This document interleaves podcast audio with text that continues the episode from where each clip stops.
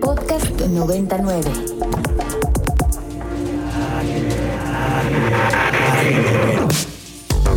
Agenda Ibero. Conversaciones con quienes crean y gestionan proyectos inspirados en el servicio a la sociedad desde el ámbito universitario.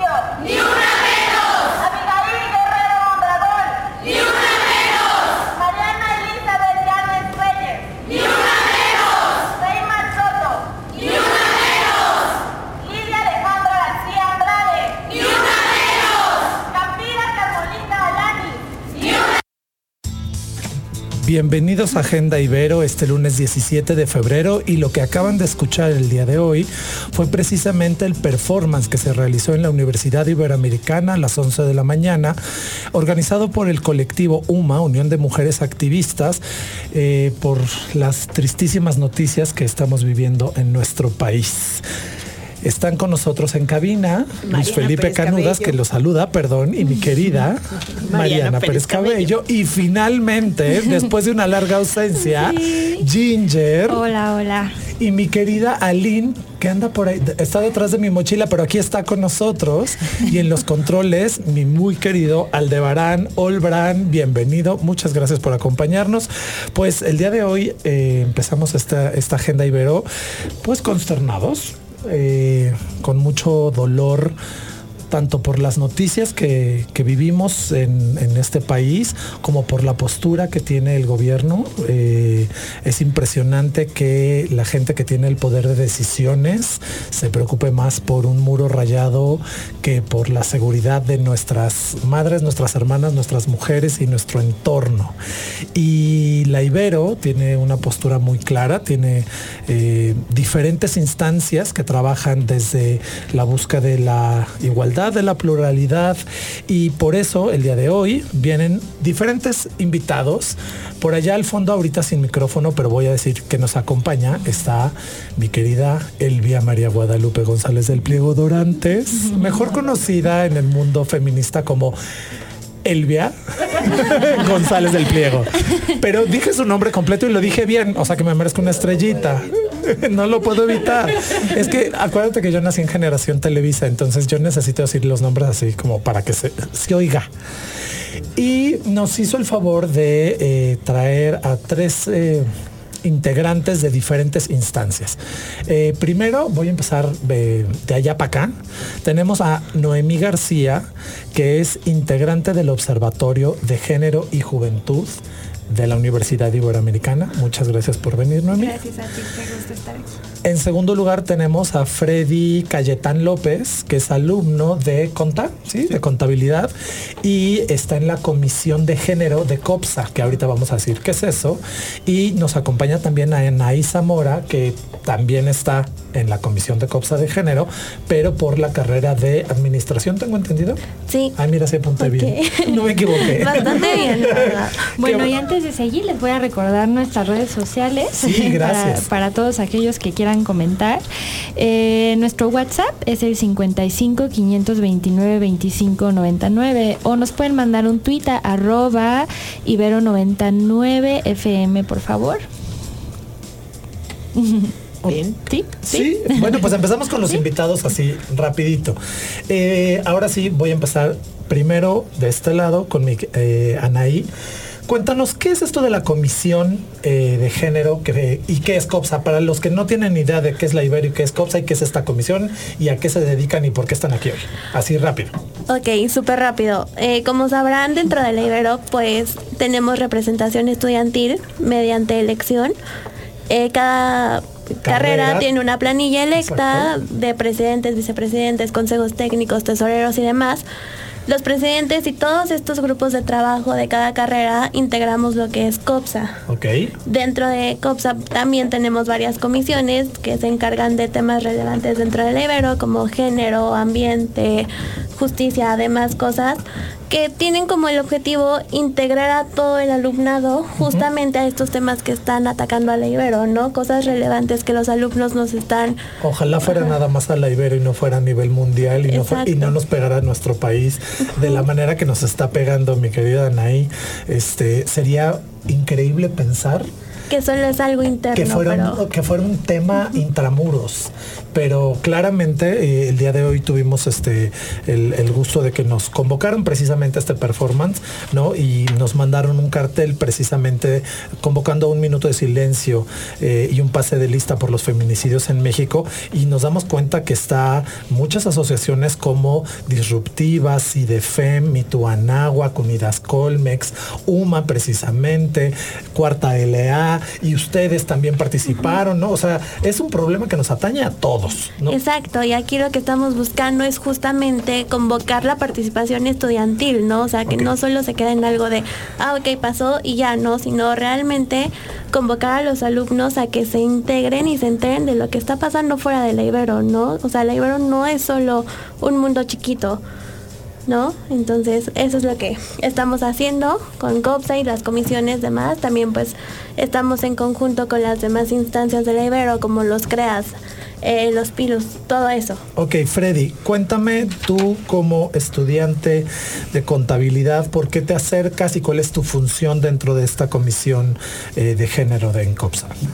Bueno, creo que para mí siempre ha sido muy importante mantener esta visión de lo que es el feminismo en la actualidad y pues en la sociedad, lo importante que son las mujeres dentro de la sociedad, porque prácticamente son un pilar muy importante. Eh, estas comisiones, tú eliges a cuál quieres este, laborar. Este, O sea, ustedes como estudiantes les dicen, hay estas comisiones, ¿cuál te gusta? Exacto. Y ustedes eligieron la comisión de género. Sí, Ok. eh, somos como los dos que estábamos principalmente en la comisión de género. Bien. Y pues esto, como brindar este soporte, brindar esta orientación a aquellos que necesitan eh, atender más como este tipo de necesidades. Porque, por ejemplo, Noemí, el semestre pasado era integrante de, de la comisión de género Ajá. y creo que ha dejado un legado increíble dentro de COPSA como representante también. Claro. Entonces, el seguir sus pasos y seguir motivando a los estudiantes a que se den cuenta de la realidad que se vive es muy importante. Y es- me encantó el pie que diste. Ahora dime, mi estimada Noemí García. ¿Cuál fue tu legado? ¿Cuál fue? No, más que tu legado, porque No creo que eso es evidente. No, claro que Es sí. el amor de. Freddy. Los pasos andados. No, los pasos andados y creo que es muy importante alzar la voz y, y poner el dedo en la llaga y todo eso. Pero ahora tú ya estás en otra instancia, ¿no? Tú ya formas parte de otro, de otro equipo, digámoslo así. ¿Cuál es ese otro equipo? Cuéntanos. Es, es un equipo fabuloso, un sé, equipo muy sé. crítico, el de justamente Elvia.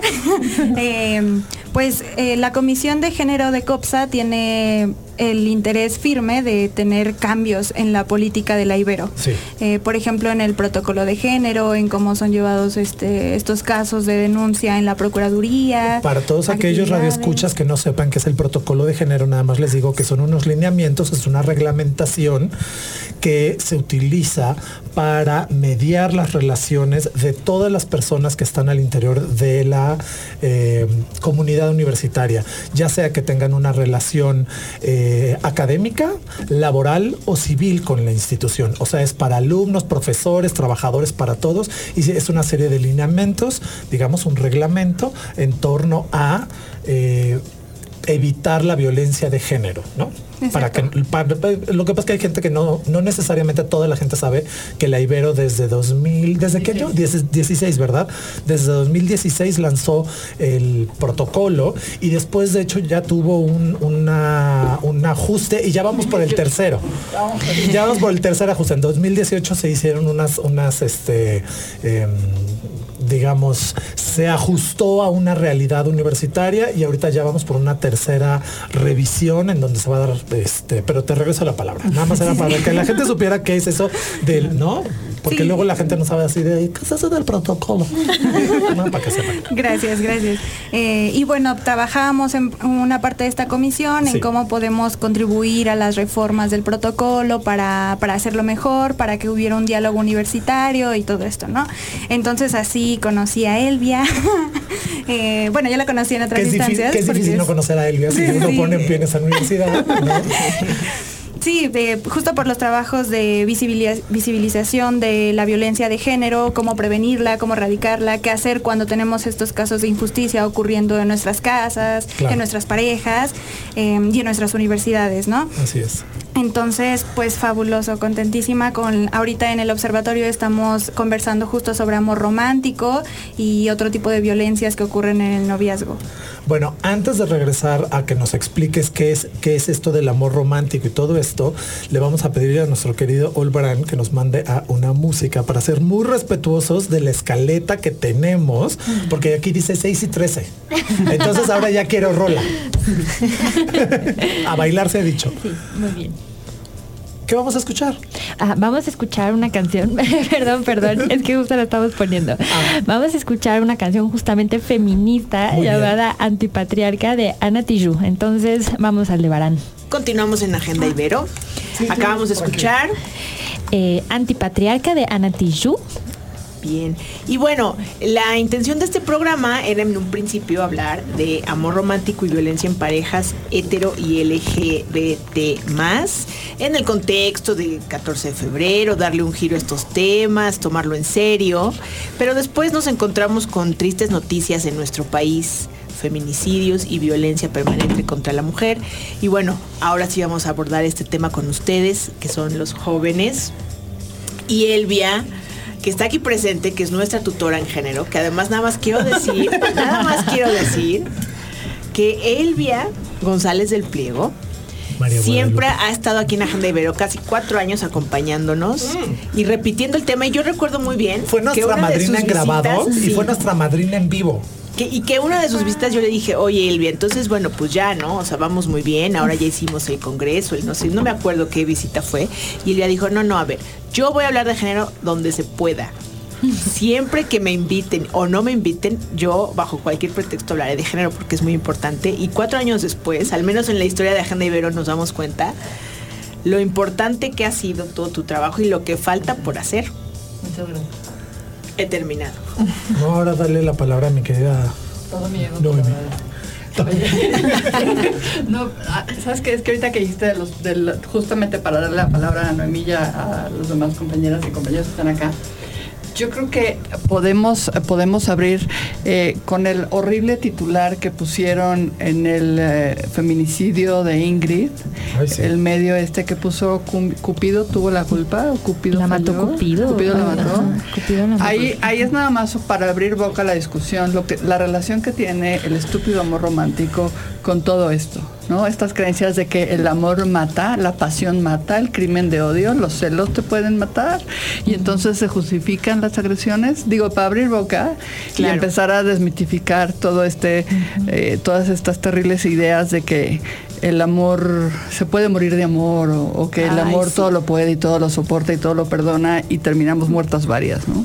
Claro, bueno, podemos, eh, nos ayudan a definir amor romántico. ¿Qué, ente- qué debemos entender por amor romántico? ¿De qué estamos hablando?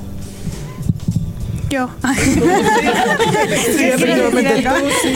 Está- Todos estamos esperando que sí. Aprovechando la pregunta y, y tan buen tema musical, eh, pues pienso un poco en Platón, ¿no? Nuestro gran este referente para lo que sea, para cualquier definición, aparecen aquí los, los griegos antiguos, este, ay, qué, qué cruz. y, y bueno, ¿no? Platón con este mito extraño para explicar el por qué nos atraemos eh, entre personas, decía, bueno, es que antes, uno caricu- solo, ¿no? Sí, éramos uno solo, ¿no? Y ya caricaturizando a Platón, ya que importa, ¿no? Este, éramos uno solo, no se me entiende. Em, con dos cabezas, con, no, perdón, dos caras, eh, cuatro brazos, cuatro piernas, así, este, dos abdomen, no sé, todo esto, ¿no? Pero entonces los dioses tuvieron miedo de la fuerza, de toda la potencia que residía en este ser tan poderoso, porque estaba completo, ¿no? Era uno solo, no le faltaba nada. Entonces Zeus, ¡pah! lo destruye, lo, lo parte en dos.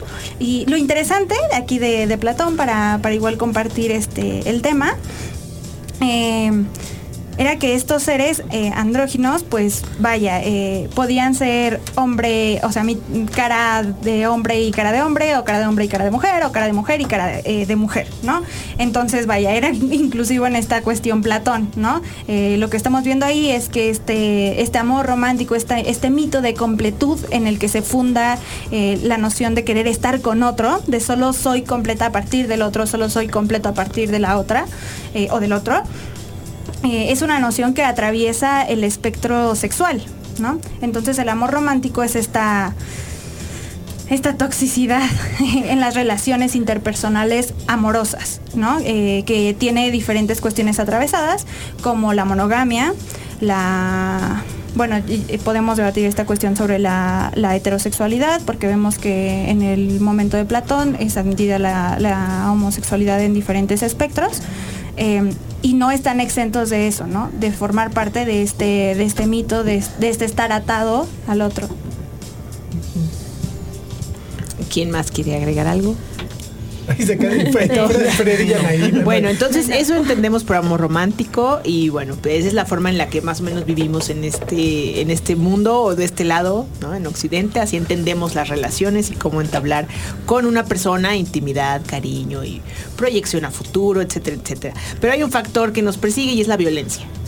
Cualquiera que sea la pareja heterosexual, homosexual, transgénero, como sean los individuos y sus circunstancias, eh, el asunto es que la violencia nos persigue y hay patrones de conducta similares y tóxicos y desagradables y, y bastante eh, repetidos y que cada vez se visibilizan de mayor manera, con mayor detalle, lo cual es importante para tenerlo presente, pero ¿cómo podemos detectar ese elemento de violencia en donde queda a un lado el amor y es una manera de, de comportarse realmente? Es un patrón de conducta.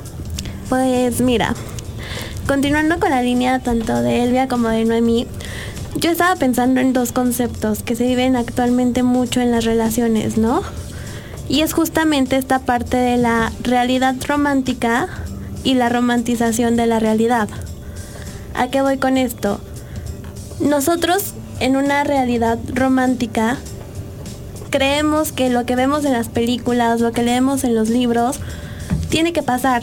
Y si no pasa eso, entonces yo no lo quiero o eso no es amor, ¿no? Empezamos a descartar como de, si no es el príncipe azul o no es la princesa rosa, entonces no es amor lo que me están ofreciendo. Y vamos buscando otra cosa totalmente diferente. Y a la hora que vemos como que no es, decimos, bueno, pues me voy a conformar con otra cosa, con lo que hay. Mientras que una romantización de la realidad es justo cuando nosotros decimos, es que híjole, tiene esta cosa que lo hace un top de persona. Por ejemplo, una persona que es educada, que pide las, las cosas por favor y gracias, ¿no? Y nosotros decimos, wow, o sea, es una persona increíble, lo amo, ¿no? Cuando solo está siendo cortés, son principios básicos de educación, ¿no? O por ejemplo, lo que se lee mucho en las redes, ¿no? Es que es un hombre que se lava la ropa, trabaja, se cocina, va al súper, wow, ¿no? Qué increíble. Cuando solo está siendo un adulto funcional. Entonces no sabemos realmente ni siquiera qué es lo que queremos, lo que estamos buscando. No, cuando yo hay hijos, ¿no?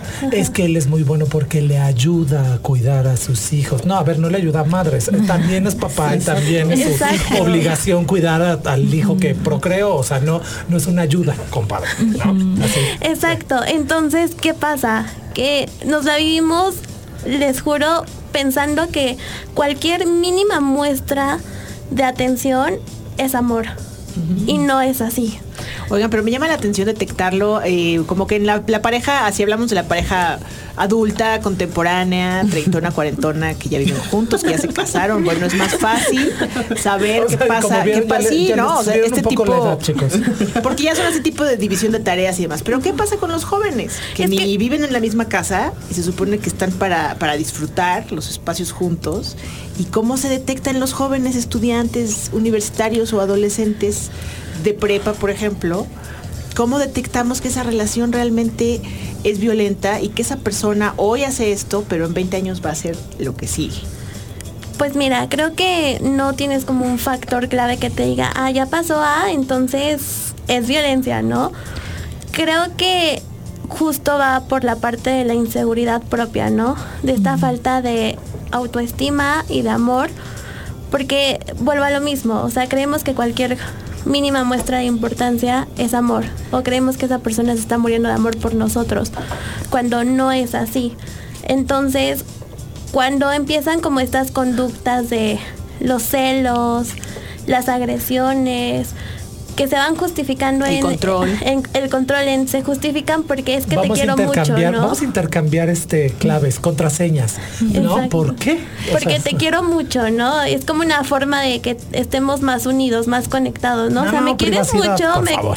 me quieres mucho mangos, ¿no? O sea, Me quieres controlar, claro. Ginger, ¿qué querías decir? Perdón. Este, que yo creo que también un, un esfuerzo que han hecho varias universidades muy valioso es justamente hacer el violentómetro, ¿no? Eh, Sí. hay- el violentómetro yo creo que es algo que deberíamos de estar rescatando en este momento y justamente lo que viene en el Son violentómetro esas escalas, exacto. son las escalas de la violencia y por ejemplo en el violentómetro si tú te vas a lo que sería como eh, bueno dicen que todo es violento pero lo que sería siendo como lo menos violento más bien donde empieza la violencia serían las bromas hirientes el- los chantajes el mentir y engañar pero que todo eso va escalando y que eh, la escala más grande, eh, o sea, lo, lo más, em, la escala de violencia más grande es el asesinato, ¿no? Yo creo que acabas de decir algo muy importante, Ginger, que es que hay que informarnos, ¿no? Y- y- Informarse. Y, voy a decir porque, porque voy a decir, a ver, lo traigo a colación porque va a ser una pregunta muy puntual y vamos a prender fuego en la cabina porque Informarse y que hay No, no es cierto. herramientas. espera, espera. El protocolo La Ibero funciona desde 2017. Lo sé porque yo fui presidente 2017 y 2018 de ese comité. Eso. Y como presidente, corrimos profesores, tanto de asignatura como de tiempo. Se dio de baja incluso a un alumno que evidentemente por motivos, no puedo dar su nombre, pero que estaba en el último semestre de su carrera y se corrió de la Ibero y ya no se puede titular ni en la Ibero ni en cualquier universidad jesuita. Y a otros dos que iban a la mitad de su carrera se les dio de baja total y a otros alumnos se les dio de baja parcial y los mandamos a cursos. ¿Por qué? Porque en la Ibero hay una necesidad de reeducar a la gente. Entonces no es ir eh, con escobas y trinches a quemar el cuerpo de Frankenstein, sino es reeducar a la gente para reinsertarla en la sociedad. Entonces es muy importante saber esas escalas, conocer el protocolo y todo eso. Pero además, en 2019 se atendieron 27 casos en la Procuraduría de los Derechos, perdón, o sea, llegaron más, pero que tenían que ver con género, que se mandaron al comité de género fueron 27 casos. De esos 27 casos ya se dictaminaron 20. De esos 20 hay tres casos que son de hostigamiento sexual, o sea, fuertes, digamos, en donde cuando se comprueba la violencia de género, a los profesores se les ha dado de baja de esta institución. Nada más el año pasado se les dio de baja a dos profesores de tiempo completo y a otros tantos de asignatura, de baja definitiva. Entonces me llama la atención, querida Noemí, que veo que aquí hay una foto que estás parada ahorita a las 11 de la mañana que dice el protocolo de género de la Ibero es puro atole con el dedo. Me parece grave en función de que en la Ibero sí, desde hace tres años se hacen cosas muy puntuales. Y yo sé de primera instancia que tú has tenido reuniones con la actual presidenta del Comité de Género que te ha explicado qué se ha hecho, cómo se ha hecho, con quién se ha hecho y por qué haya gente que se le dice, ok, te vas nada más a tomar un curso y vuelves. ¿Por qué consideras tú que, es eh, que el protocolo es atole con el dedo? O sea, ¿qué más tendría que hacer la universidad desde tu perspectiva como alumna y desde tu perspectiva como integrante de este observatorio de género? ¿Puedo, puedo intervenir dos segundos? Sí, dos, Para tres, no, para que no sean. desviar. Sí. Este, ok. Eh, a medida que pasemos a la parte de, los casos que han habido en Libero, yo creo que es interesante ligarlo con el amor romántico, que es lo que nos trajo aquí el día de hoy, que es justamente la cantidad de casos que hemos tenido por compartir contraseñas, porque se terminan las relaciones de pareja y no se entiende que ya se terminó y entonces empiezan a perseguirse y a eh, eh, acosarse y a insultarse y a querer eh, culpar a la otra persona de haber roto eh, o se le empieza a inculpar de tener otras relaciones. O calificar de esta persona es XY y, y compartir fotos y compartir Sí. videos cuando se compartieron dentro de una dentro de relación. una relación íntima. Exacto. O en el caso del profesorado también de quien piensa que un piropo o que hacerse el galán o que invitar a la alumna a tomar un café es, es una galantería, ¿no? Entonces, con todas estas O esta confusiones frase de la convencí.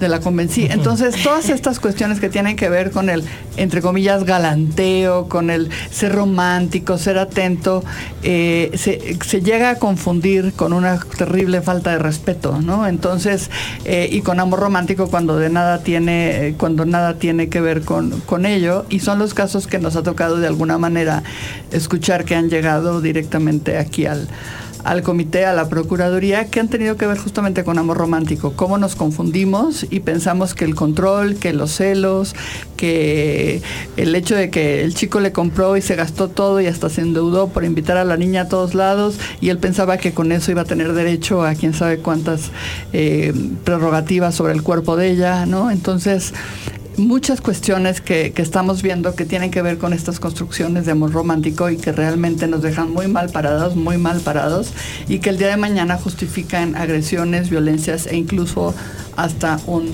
horrible feminicidio. Bien, vamos a hacer un corte y regresamos para cerrar con este tema y Sí, dar eh, todas las vías de información. vamos al corte y regresamos al cierre.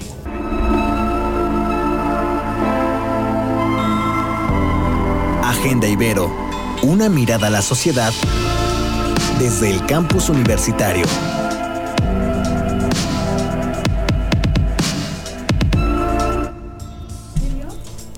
Y el día de hoy en distintas universidades se llevó a cabo un minuto de silencio y pasa lista por los fem- feminicidios en México eh, tras las terribles noticias que hemos escuchado en las últimas semanas y por supuesto en los últimos, yo diría, 20 años mínimo.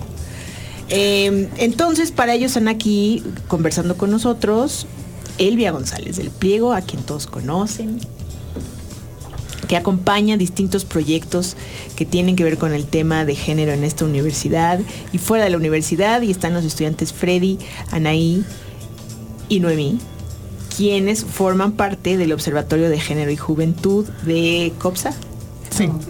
¿No? Programa de género e inclusión. Programa, de género esta inclusión. Noemí y Freddy Yanaí de COPSA. Sí, Exacto. ahí está, Ah, ok, ahí está la. Ahí está la diferencia. Ahí está la división. Bueno, bien. Y entonces, bueno, nuestro pretexto del tema del... de- a ver, el pretexto era hablar de amor romántico y violencia como eje, pero bueno, lo que lo importante aquí es saber que nos están escuchando, que después de lo que sucedió hoy al mismo tiempo a las 11 de la mañana en distintas universidades, lo importante aquí es saber a dónde acudimos si detectamos violencia, tal vez en otras parejas, que haya alguien que necesite apoyo, si alguien de ustedes necesita apoyo, a dónde acudir dentro de esta universidad. Y también las personas eh, que sienten que están en- entrando en un nivel de violencia que no pueden controlar, ¿no? En- tienen dudas de lo que están haciendo con su situación de pareja, ¿no? En la convivencia, que esto ya no es sano. ¿A quién pueden acudir? Si quieren hablar con Elvia directamente, con ustedes como estudiantes, eh, ¿qué, ¿qué vías tenemos? Pues una, un primer contacto muy importante es acudir con Elvia, la mamá de todos. O sea, a partir de ahora te podemos pedir fin de semana. Perdón, domingo. Eh, sí, es este un, un muy buen primer paso, es un paso opcional antes de acudir a la Procuraduría, pero vaya para platicar, ¿no? Porque a veces es muy difícil eh, darte cuenta que estás siendo violentada o que estás violentando o que, o que alguien que quieres mucho está siendo violentada. Eh, entonces es un muy buen primer paso en el que puedes este, sacarte como de todas estas dudas, ¿no? De que te dicen, ay, es que estás exagerando, es que eso es normal en las parejas, es que así te demuestra que te quieres, que él no sabe, va a aprender, enséñale, maternalo, ¿no? o sea, Exacto, exacto. Elvia es un muy, Elvia y todo el programa de, de género e inclusión son un, un muy, el gran No, programa. acabas de decir una cosa súper importante. Claro, yo creo que nada que te haga sentir mal Exacto. eh, debe, de ser- ¿No? debe de estar bien. Piensen en- nada. en, yo- nada. Yo, por ejemplo, vi La Bella y la Bestia, ¿no? Hace años y me encantaba. Ahora veo La Bella y la Bestia y quiero quemar a la bestia. sé, porque, eh, no, porque le está enseñando a todas estas niñas menores de edad a que tienen que domar a la bestia. ¿Y cu- ¿Cuál fue la palabra que utilizaste, sí. Noemí? Maternar. Maternar y aguantar, porque entonces debajo de esa cosa peluda y horrorosa, ¿no? Literal. Literal. ¿No? Hay un castillo y amor y felicidad. No, no es cierto. Y No. está embrujado, o sea, no es responsable. No es re- él no es responsable, ¿no? Exacto. Es Lo embrujó una mujer. Está amargado. una mujer, mujer o, amargada. o en su caso el neoliberalismo embrujó al país, ¿no? El neoliberalismo embrujó al país y entonces pobrecitos de nosotros, ¿qué podemos hacer? No, no, no, señores. Oye, Es vamos a necesitar otro programa completo No, para pero que mí, por favor.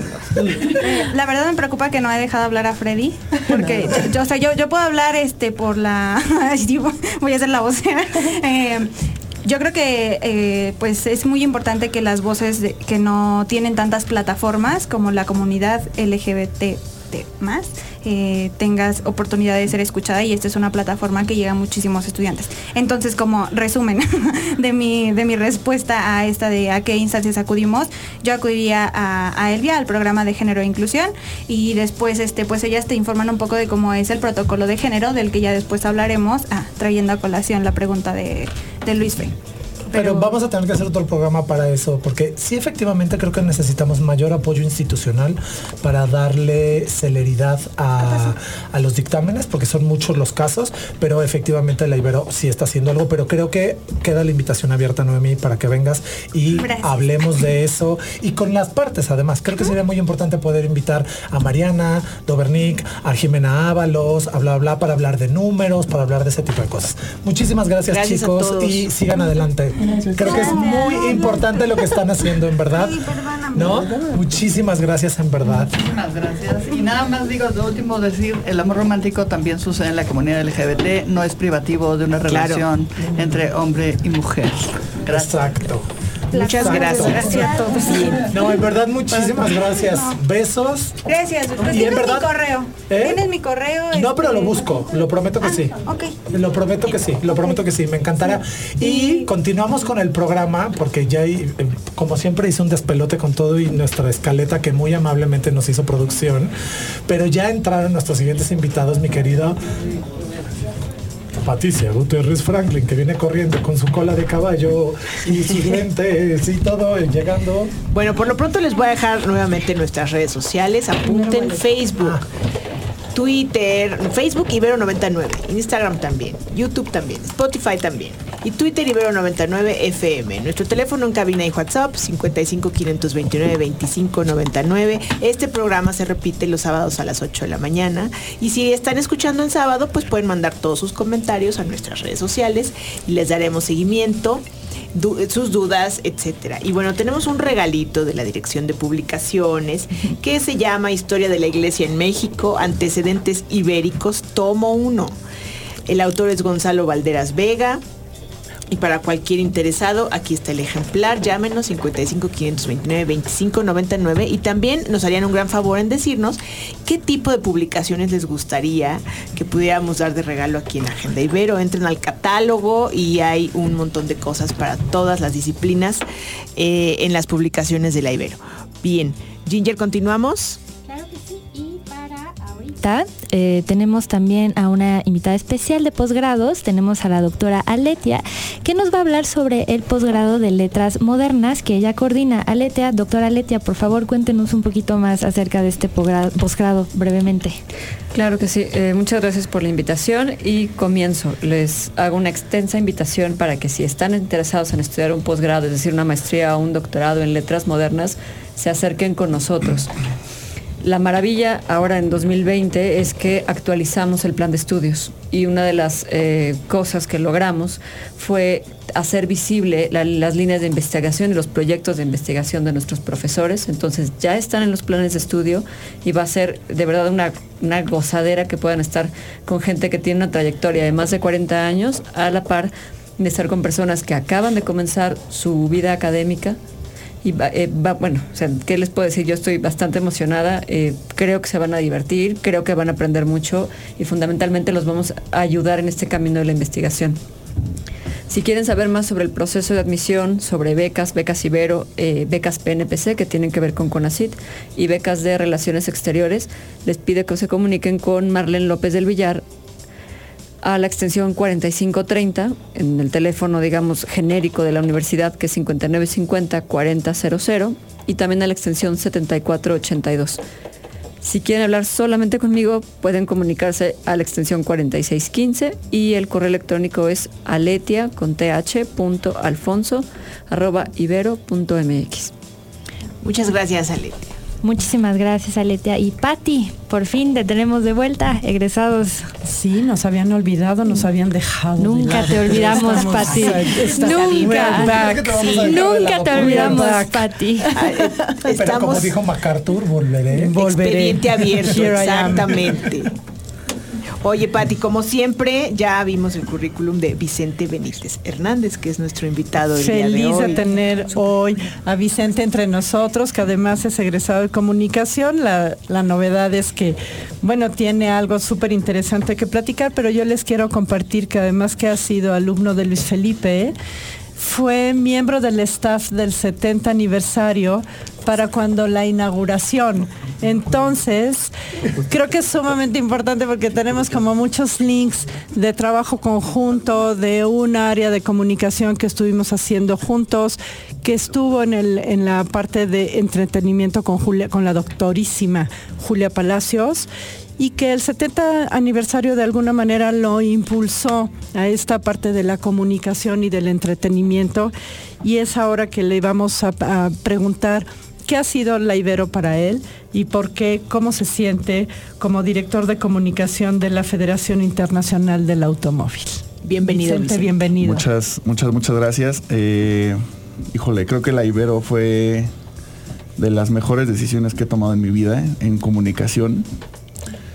Eh, fueron cuatro, cuatro años y medio, casi cinco, porque me retrasé un semestre, en el que aprendí tanto de humanidades como de crítica hacia la misma universidad y a todo lo que veía todos los días.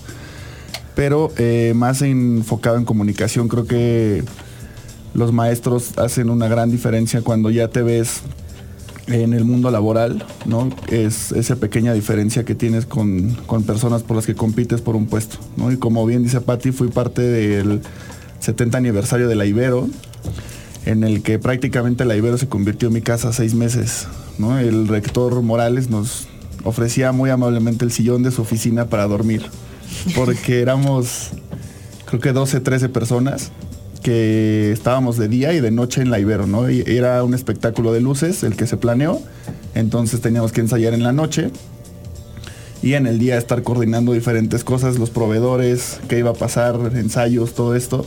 Entonces ensayábamos en la noche y eh, pues sí, vivimos aquí casi seis meses. Eh, y justo fue cuando ya vi que la producción de eventos y comunicación estratégica y relaciones públicas era lo que, lo que iba a hacer y pues ya llevo siete años en el mundo laboral. Oye, y no en cualquier ámbito, porque estás en esta Federación Internacional de Automóviles. Del automóvil, ajá, que FIA es... México, capítulo Exacto. México, entendemos. Exacto. Y bueno, pues obviamente para todos aquellos fans en, en tu especialidad que es relaciones públicas, pues has estado encargado de, eh, bueno, Fórmula 1, Fórmula E, World Rally World Rally Championship, que es el- la fecha que se hace en León. Y además encargado del programa piloto Girls on Track. así es. Y ese a mí me gustó, que es una iniciativa para una iniciativa global que busca Así es. acercar el automovilismo a mujeres jóvenes entre 8 y 18 años. Así es. Cuéntanos un poquito más. A mí se me hace bien interesante porque siempre, desde chiquitas, yo creo que siempre nos han dicho a las niñas, no, pues tú, Barbies y no coches, ¿no? Y eso, ese, ese romper ese estereotipo de, Sí, claro. de- aparte niñas tan jóvenes, 8 años, cuéntanos cómo es eso. Mira, ¿Cómo? es una división de la FIA que se llama FIA Women in Motorsport, que es liderada por mujeres, operada por mujeres, y en el que tuve una gran experiencia trabajando con ellas. Es, como dices, un programa de ni- para niñas de 8 a 18 años que te inician en el cartismo. todos los pilotos profesionales de rally, de la categoría que quieras, inician en los, en los karts. Entonces, eh, es un programa además completamente gratuito que viaja por todo el mundo con la Fórmula E, que es la fórmula eléctrica, que fue el sábado pasado en México, de hecho. Y eh, México fue el primer país en el que se hizo este programa de Girls on Track. Tuvimos a más de 200 niñas entre, un, entre viernes y sábado del 2019, en el que era, tenían que eh, probaban todas las partes en las que puedes trabajar en el automovilismo, ¿no? no en el automovilismo no solo puedes ser piloto, puedes ser ingeniero, puedes ser reportero, puedes ser eh, promotor de la seguridad vial, que es uno de los ejes eh, rectores de la FIA en el mundo. Entonces, fue, para ser honesto, la verdad es que yo no esperaba tantas niñas que estuvieran ahí participando, pero el día que hicimos eh, como un curso de bienvenida en el que les platicamos de qué iba a ser el programa, les dimos el horario y veía llegar y llegar y llegar gente, decía, Cristo, no vamos a lograrlo con esto. ¿No? Teníamos siete cards que íbamos a prestar Wow. y tuvimos que pedir 20 porque de verdad no nos íbamos a dar abasto, ¿no? Entonces había una prueba en la que era se llamaba Pit Stop Challenge, en el que las niñas cambiaban la llanta de las llantas de los coches, ¿no? Entonces las niñas que tuvieran el tiempo más rápido se ganan un premio, además de que conocieron a los pilotos de Fórmula E y fueron eh, las abanderadas del grid, que es que para los aficionados de Fórmula 1 son, lo- son las personas que llevan el número del piloto que está al lado de él antes de que inicie la carrera. Eh, y había muchas niñas que en su vida se habían subido un kart y las veías y parecía que llevaban cuatro años arriba de los karts, ¿no? Entonces fue muy, muy padre. eh, así como todo el trabajo que ha sido en el automovilismo este tiempo y que ahora se está haciendo junto con todas las fechas de Fórmula E alrededor del mundo, tratando de captar niñas. Es un programa completamente gratuito, no pagan un peso, ni un peso nada, ¿no? Entonces también es un evento que es eh, que es responsable con el ambiente. Lo utilizamos solamente autos eléctricos y este te digo, espero que el próximo año se pueda volver a hacer en México, como lo hicimos en 2019 y en este momento ya se hizo en Chile, ya se hizo en Europa y se va a hacer en la siguiente fecha de la Fórmula E también. Oye Vicente, ¿y qué sigue para ti con, con la Ibero? ¿Nos vas a traer un curso de educación continua? ¿Vas a dar una Pues, conferencia? No la pases en borracha, mi querida Mariana, ¿te O sea, cuenta? claro. Claro, Digo, Eh, mira, porque está increíble tu trabajo. Y bueno, yo que no soy nada de automovilismo, Sí. Pues mira, pero sé que eh, tiene un éxito impresionante. Digo, siempre está padre conocer. Y para los que nos escuchan, han de decir, yo quiero conocer a Vicente. Sí. Mira, todo- ¿Dónde te todos los encuentran? años hacemos una convocatoria para ser oficial de pista, que los, los aficionados del automovilismo saben que son las personas de naranja que están alrededor de la pista. Es abierto a todas las personas de cualquier profesión. Es un- una profesión muy noble porque es gente que no recibe recompensa, pero es gente que dedica tres días a proveer la seguridad de los autódromos en México, ¿no? Pero es gente que toma un curso que dura tres meses, ¿no? En el que te especializas en diferentes cosas. Puede ser un bombero, puede ser un oficial de intervención, que el oficial de intervención se especializa en sacar a los pilotos del auto en caso de que choquen. Y depende del tipo de auto y la carrera a la que vas, ¿no? No, no es el mismo proceso para un Fórmula 1 que para un Fórmula E, que para, un, que para rally, que para turismos, que para la categoría a la que vayas. Es un curso completamente abierto al público. Y para inscribirse se tienen que meter a la página www.omdai, O-M-D-A-I.org. Ahí abren los cursos y es completamente gratis el curso, completamente gratis todo y van a estar muy muy cerca de todos los pilotos del automovilismo. Sí, yo creo que estaría bien padre. Por ejemplo, ¿qué tendrías que decirle a las mujeres como yo, que tristemente me da pena admitirlo, pero yo no sé nada como de sobre automovilismo y no solo eso, sino que es un tema al cual siempre yo le he tenido miedo. Me, me da miedo el automovilismo y es algo que siempre ha sido todo lo que tenga que ver con mecánica, con ingenierías, con cosas que tengan que ver con coches, con cambiar llantas, siempre ha sido como un tabú Oye, para yo las te voy a decir mujeres, una ¿no? cosa, Ginger. Mi mecánica es una no puedo decir groserías aquí, pero es una CH y es una mujer extraordinaria que tiene un taller mecánico y es Irina, te mando besos y abrazos. Yo sé que no me estás oyendo porque trabajas de sol a sol como motorero, pero mi- o sea, la persona que se encarga de mi coche, de los servicios de mi coche, de bla bla, es una mecánica y es una fregona y tiene su taller como si fuera un laboratorio de química de perfecto. Entonces, yo conozco extraordinarias mecánicas y yo creo que, como tú bien dices, hay una creencia. Ahorita Aldebarán decía yo, a mí no me gusta eso también me da miedo. ¿no? Por ejemplo, a mí me costó mucho trabajo aprender a manejar, no era algo que era importante para mí, pero efectivamente, si hay un estereotipo Sí. de rol de gene- genérico en Sí. torno al automovilismo No, y a todas las entenderlo como actividades. deporte, ¿no? Como Sí, mira, un deporte, una eh, disciplina sí. de Justo en, en Fórmula E hay una chica que se llama Susie Wolf, que fue de las primeras mujeres que se convirtió en un piloto de prácticas de Fórmula 1. Hay una colom- chica colombiana que se llama Tatiana Calderón, que es una excelentísima piloto, excelentísima piloto de autos. Y es un mundo que está listo para que más mujeres estén presentes todo el tiempo en el automovilismo, ya sea como ingeniero, como jefe de equipo. Susie Wolf en este momento es directora de una escudería de Fórmula E. Entonces, eh, está preparado. O sea, yo lo he visto en los oficiales de pista y es- el, el puesto de un oficial de pista se divide. Hay un bombero, hay una persona de intervención, una persona de, persona de señalización, que son las personas con las banderas de colores, que cada bandera significa una cosa. Y hay muchas mujeres que son jefas del puesto de intervención. Y el ser jefa de un puesto de intervención significa que las ocho personas que están ahí dependen de ti. Si ellas no te dicen, entra a la pista, no entras. O si ellas no te dicen bandera amarilla, no hay bandera amarilla, ¿no? Entonces, y son mujeres que les apasiona el automovilismo y que les encanta y que le dan los fines de semana a viajar por México a los, a los diferentes autódromos, diferentes categorías, a ver el automovilismo porque aman el deporte y porque se lo inculcan a, su- a sus hijas, ¿no? Yo he visto mamás que llevan a su hija a ser por primera vez oficial de pista de 19 años. Y seguramente esta niña va a llevar a su hija a ser oficial de pista después. ¿no? Qué Entonces padre. es un deporte muy, muy bonito, muy interesante, de mucha estrategia y en el que te digo, yo creo que está listo para que muchas mujeres más eh, eh, sean parte de, de este deporte. Pati.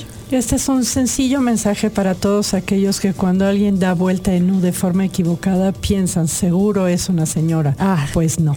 Sí. Para que vean que hay profesionales, que hay gente que se está preparando, que las mujeres están interesadas en temas tan absolutamente sofisticados que siempre fueron de alguna manera designados para los hombres y hoy están tan competitivas como en otras áreas. Claro.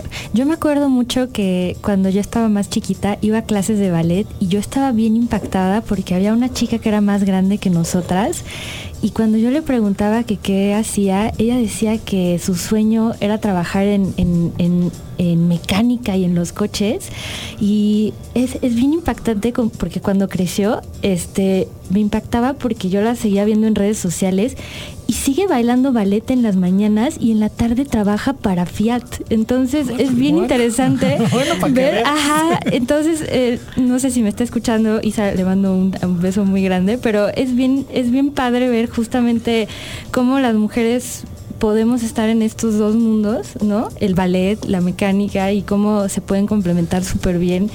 Y oye Vicente, hace ratito dijiste algo que me llamó muchísimo la atención. Veo que eres como muy joven y estamos en Agenda Ibero y, Sí. y, y lo dijiste, dijiste que cuando estabas aquí en la carrera eh, hubo, hubo muchas clases que, que te formaron mucho como humano y que te, y que te hicieron como una persona más sensible y no sé si eso impactó mucho como en tu ámbito laboral posteriormente. Eh, Sí, o sea, yo recuerdo... eh, ¿Recuerdas algún profesor en algún particular? profesor en Mira, particular o alguna particular. materia, alguna materia tal vez de género, no sé. o- Recuerdo eh,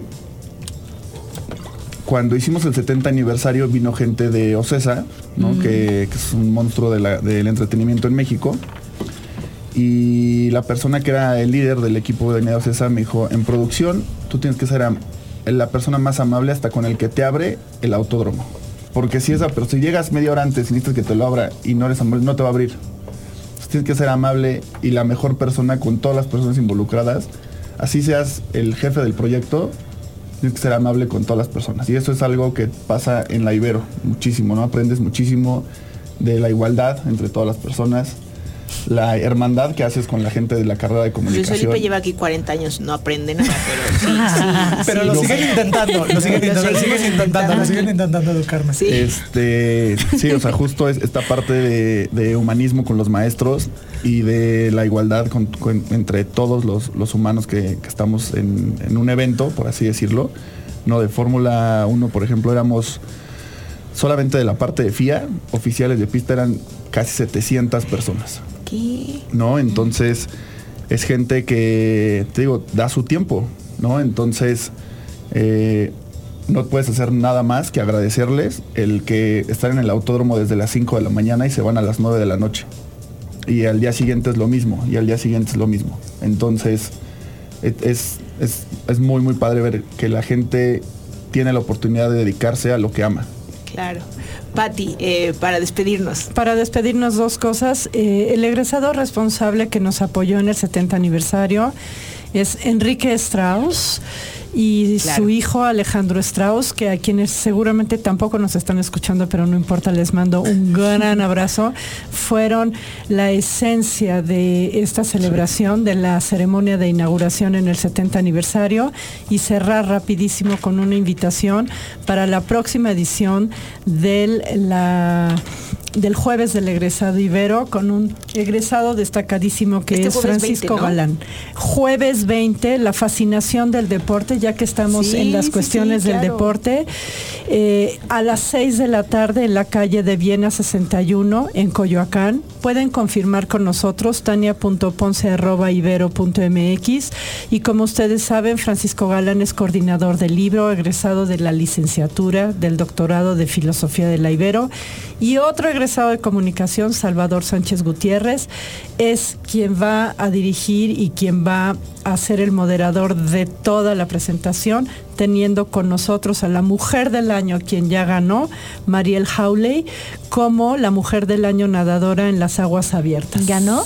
ya Sí, ganó ya Mariel, ganó, ya ganó Mariel. Oye, Qué Pati, me encanta que haya um, eventos eh, fuera de Santa Fe, porque también le permite a otros egresados acercarse. Si La idea es esto, acá. es la Ibero va hacia donde tú estás, queremos saber qué sientes, qué piensas, qué necesitas, escríbenos, dinos qué podemos hacer por ti y qué temas eh, son de tu interés y te los llevamos hasta donde estés y participar juntos con los egresados. Buenísimo, gracias Pati. Nos vemos en dos semanas. En do- Conste. Tache, tache, tache a, a nuestra agenda Ibero que no estuviste cuando tocaba la semana pasada.